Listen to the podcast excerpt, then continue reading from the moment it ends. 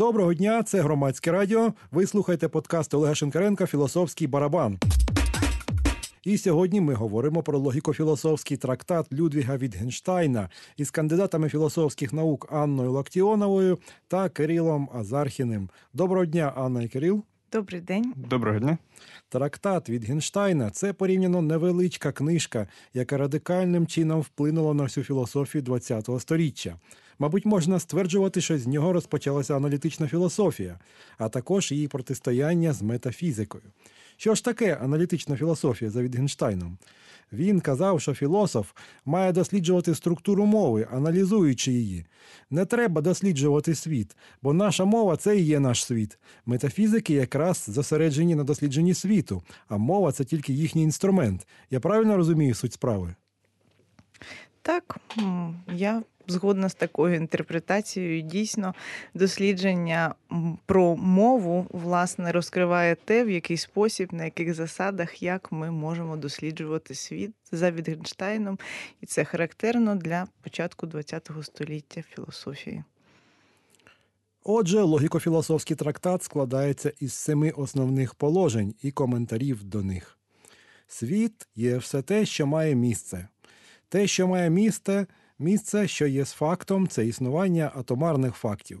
Логічний образ фактів є думка. Думка є осмисленим реченням або пропозицією. Це треба нам трошки пізніше ми уточнимо зараз. Пропозиція або речення є функція істинності елементарних речень. Елементарне речення функція істинності самого себе.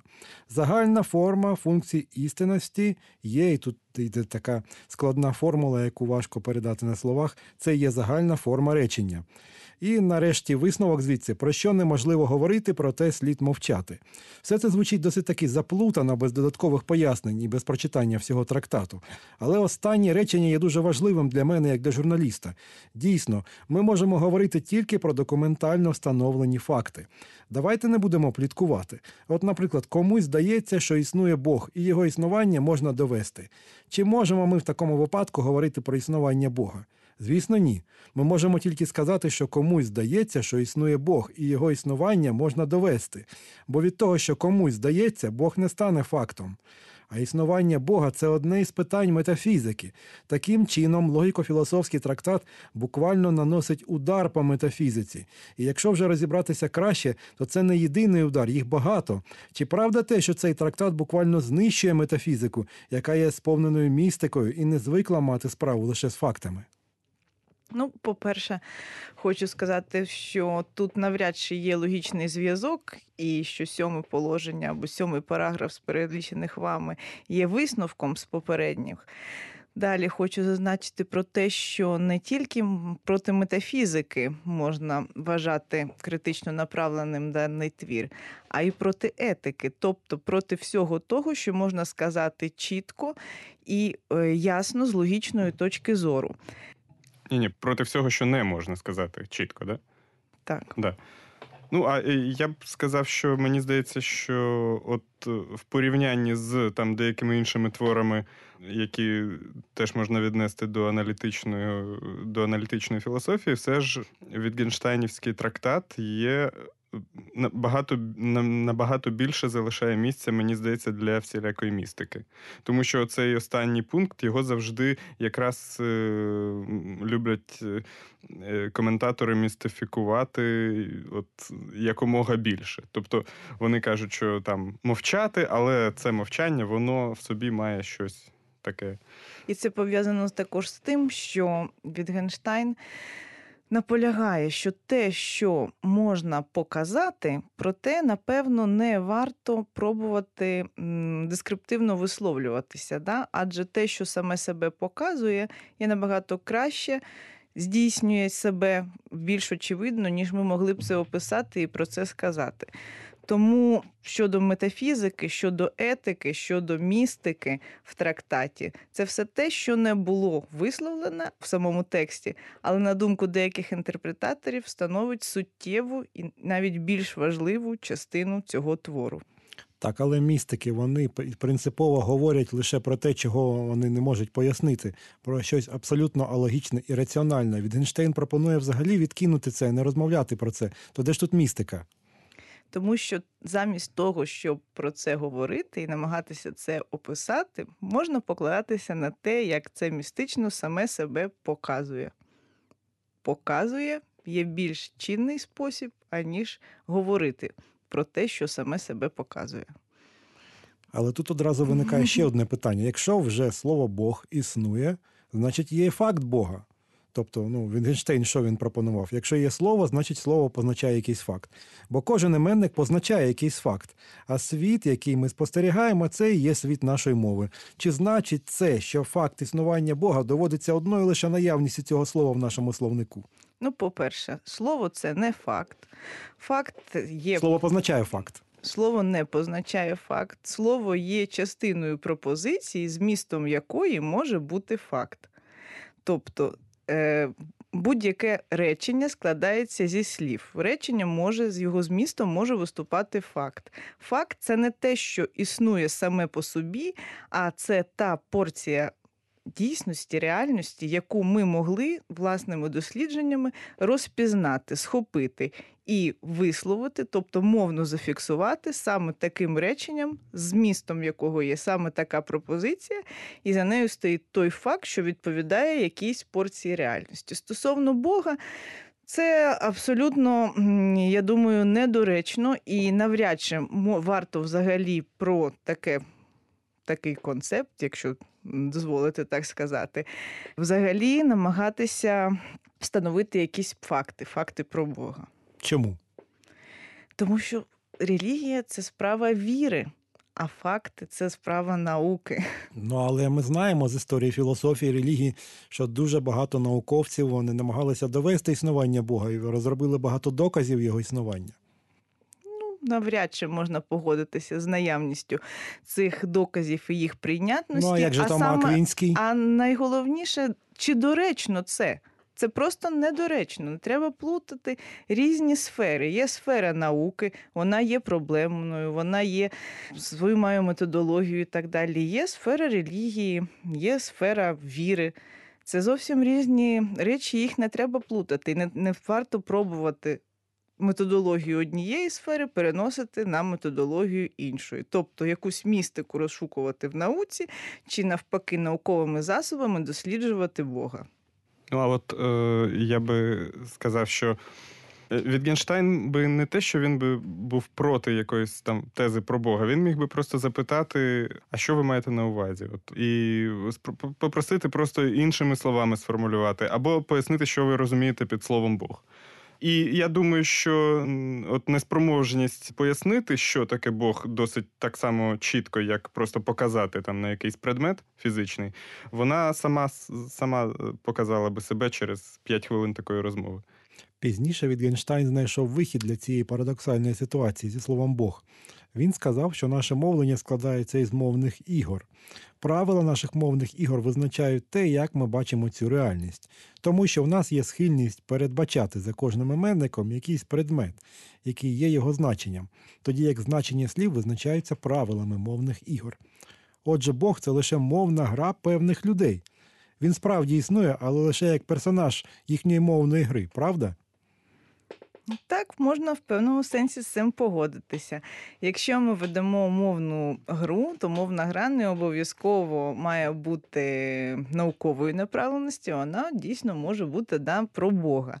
В такому разі ми тут слідуємо певним правилам, як ви зазначили, як зазначав Вітгенштайн, про те, як саме слідувати правилам саме в собі, є також проблемою, адже правила е, ми слідуємо не просто як якимсь інструкціям ззовні в екстреналійський спосіб накинутий нам, як певним приписам. Ми конституюємо правила в процесі залучення прийняття участі в грі, в певній мовній грі.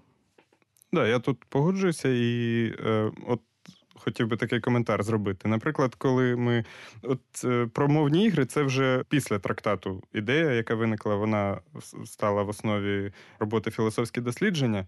Але от е, якщо ми критикуємо, наприклад, використання в науці концепту Бог, то ми могли би, наприклад, сказати, що на стадії трактату ми могли б ще говорити, що Бог це просто немає об'єкту там, наприклад, що що неможливо вказати об'єкт, неможливо пояснити факт там е, з використанням цього терміну.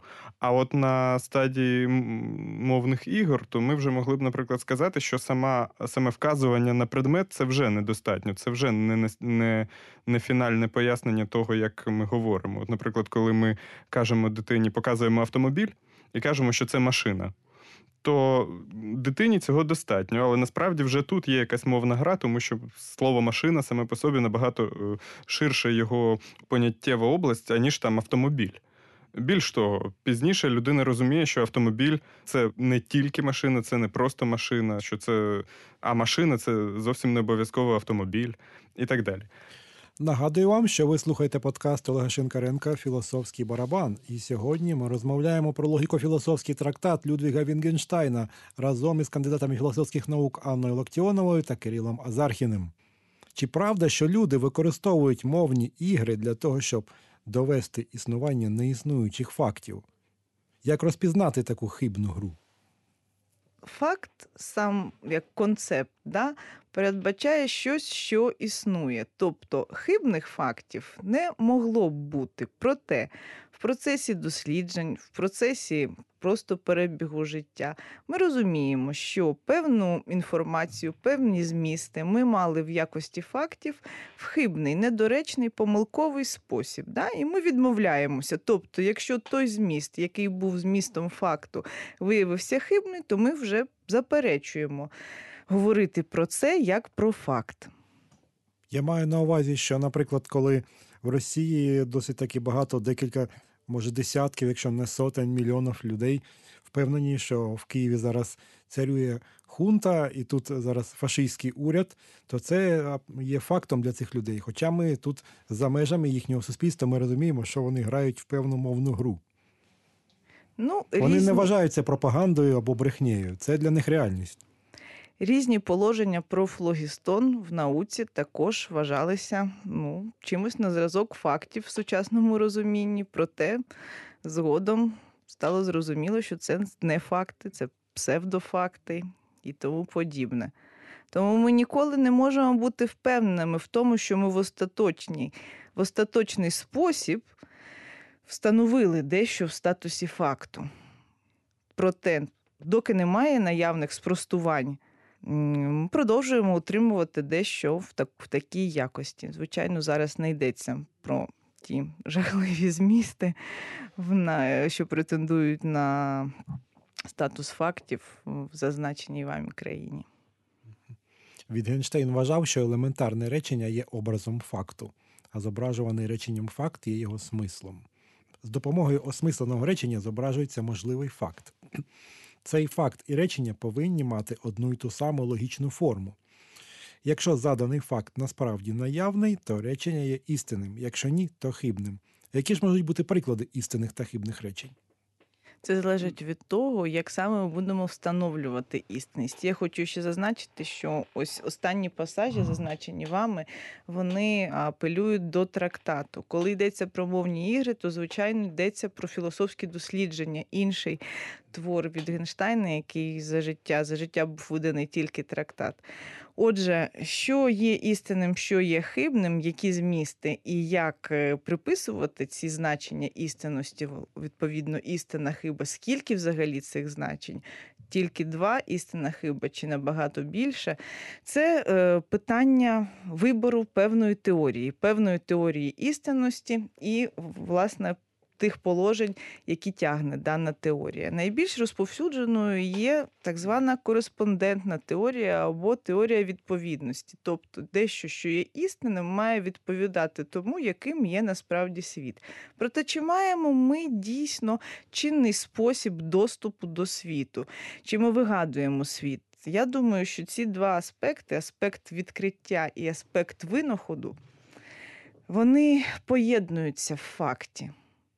Тому дещо вважається як таке, як факт, воно тому автоматично вважається істинним, доти, доки у нас немає підстав спростувати цю істинність і цей статус фактичності певних змістів. Виходить так, що істинне речення або хибне речення може бути істинним або хибним тільки в межах якоїсь знову ж таки мовної гри або суспільства.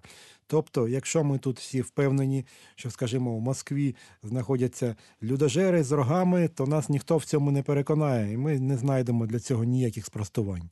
А може і переконає. Ну, от е, там одна з тез, які ви щойно прочитали, е, це е, те, що форма речення має відповідати формі факту. От мені здається, що справді дуже важко взагалі зрозуміти, чому тут ми кажемо, що це от істина, а тут ми кажемо, що тут там щось не так, або це хиба. Мені здається, що або відбувається щось таке, що чітко форма співпадає, але не співпадає якийсь зміст. Тоді це дуже легко. Наприклад, ви кажете, там це е, червоний стіл, а стіл насправді зелений. То тут форма е, співпадає, не співпадає там якесь конкретне значення. Але от е, щодо теорії різноманітних, щодо якихось систем, концепцій, то мені здається, що що от саме неспівпадіння цієї форми. Причому не співпадіння, ну от воно може бути досить таким тонким. Воно і змушує нас сказати, що тут щось не те. От, наприклад, чому нас коперніканська система астрономічна вона нас влаштовує? Ми чомусь кажемо, що вона істина або правомочно претендує на це. А Птолемеєва система, вона якби. Чомусь нас вже не задовольняє, хоча вона описує рух планет ну так само чітко, як і коперніканська. Тобто мені здається, що тут є якась наша от а, або чому про так, одних так. і тих самих людей дехто каже як про людожерів, а дехто каже не як про людожерів. Так, так, так. Я думаю, що і власне Відгенштейн, здається, це визнавав значно пізніше, вже в пізніших своїх творах, що істина це предмет домовленості у певному суспільстві. Якщо всім зручно вважати, що це так, то це буде так. Те, що ви зараз навели, можна назвати конвенціоналізмом. Так, так, так, так тобто він не казав ми про це. за домовленістю приймаємо щось як істинне, щось як невизначене і тому подібне. Навряд чи справа в тому, що істина, як одна істинність, як одна з найдавніших філософських проблем і проблем дуже ускладнених, да, вона навряд чи піддається якомусь однозначному розв'язанню. І для Вітгенштайна також, от якщо е, дозволите, то я зверну увагу на те, що йому скоріше йдеться не про істинність, а про вірогідність. Вірогідність або інколи українською кажуть достовірність, що, очевидно, є калькою з російською, або інколи кажуть як про певність. Так, тобто це не випадково, я думаю, що скоріше йому йдеться саме про таку ознаку наших знань, аніж про істинність, відповідно, ознаку фактів. А що ви маєте на увазі, коли ви кажете вірогідність? Тобто якісь речі, скажімо, що на Донбасі діють карателі, це більш вірогідно в якійсь певній системі координат? Не треба плутати вірогідність і імовірність. Вірогідність те, що означає певність, те, що те, що англійською передається як certainty. Certain. Тобто від слова впевненість. Ну, можливо, ну, але так. Да. Важко нам перекладати, бракує нам термінології і в російській, і в українській мові через е, відсутність систематичних досліджень в совєтські так звані часи. Ну а все ж таки, що мав на увазі Вітгенштейн, коли він казав про цю вірогідність? Що це вірогідно в певних умовах? Да, напевно, в певних умовах, але ми завжди є заручниками певних умов, певної ситуації, певного контексту. Проте в цьому контексті, в цій ситуації можна встановити за відсутності того, що спростовувало б, дещо, що буде вірогідним в такому статусі знання, в такому статусі ну, наукової прийнятності, скажімо так. Звичайно, тут є момент конвенційності, конвенціональності, прийнятності, або навіть того, на що ми просто покладаємося за відсутності кращих претендентів з іншого боку, ми покладаємося тому, що все ж таки це прийняти в конвен- конвенційний спосіб є таким, що ефективно спрацьовує, тобто є корисним для певних пояснень, для певних практик в кінцевому рахунку. Я намагаюся вас це навести на думку, що як за допомогою логіко-філософського трактата можна було би опиратися офіційній пропаганді. От е, одне з запитань, яке задавав собі молодий Вітгенштейн, е, було те, чому люди іноді чому люди говорять правду взагалі, якщо їм було би е, часто легше збрехати. От тому мені здається, що от аспект брехні взагалі досить е, темне місце у вірніше, не те, що темне місце. Вітгенштейн його не, не заторкує взагалі, мені здається, правда ж? От е, я маю на увазі ситуації з е, там якоюсь навмисною дезінформацією, вони взагалі не дуже то і входять в, от, в його область досліджень. Вітгенштейн разом з Расселом вони були налаштовані дуже ідеалістично. Вони вважали, що люди абсолютно правдиві, вони прагнуть до правди, і вони будуть слухатися їх настанов щодо того, що щодо фактів, щодо ймовірності, вірогідності, і будуть прагнути до реальності. А насправді так не відбувається. Ні, я не думаю, що такий вектор постановки питань був е, характерним для Рассела і Вітгенштайна. І також хочу уточнити про те, що Вітгенштайн і Рассел все ж таки створили різні системи. Відповідно, Бертран Рассел в логічному атомізмі своєму, а Вітгенштайн в логіко-філософському трактаті це все ж таки різні варіанти, і вони ну, згоди між ними не було. Але міркування про ідеалізм, я думаю, що навряд чи є такими, що можуть схарактеризувати жодного кожного з цих філософів. У Вітгенштейна є на початку трактату чудова фраза про те, що все, що ми говоримо, воно лежить в площині мови, так само, як будь-яка геометрична фігура, намальована на площині, от все одно зображується по законах геометрії. І ніяк інакше. І тому, коли ми чуємо будь-яку інформацію там з радіоприймача або з телевізору, то ми завжди маємо пам'ятати, що все, що сказано, воно може бути. А чи правда це чи ні, це вже треба перевіряти. І в такий спосіб світ постає як певна мозаїка на фактів. Вічки цієї мозаїки є факти, як певні порції, які нам вдалося в такий специфічний для даного контексту спосіб зафіксувати і мовно виразити. А ми побажаємо нашим читачам завжди відрізняти правду від того, що сказано навіть по радіо або по телебаченню. І на цьому наш подкаст закінчено. Дуже дякую вам, Анно та Кирило, що ви прийшли, підтримали такий цікавий діалог. До побачення. Дякуємо Дякуємо. вам. А ми До з вами побачення. зустрінемося наступного тижня.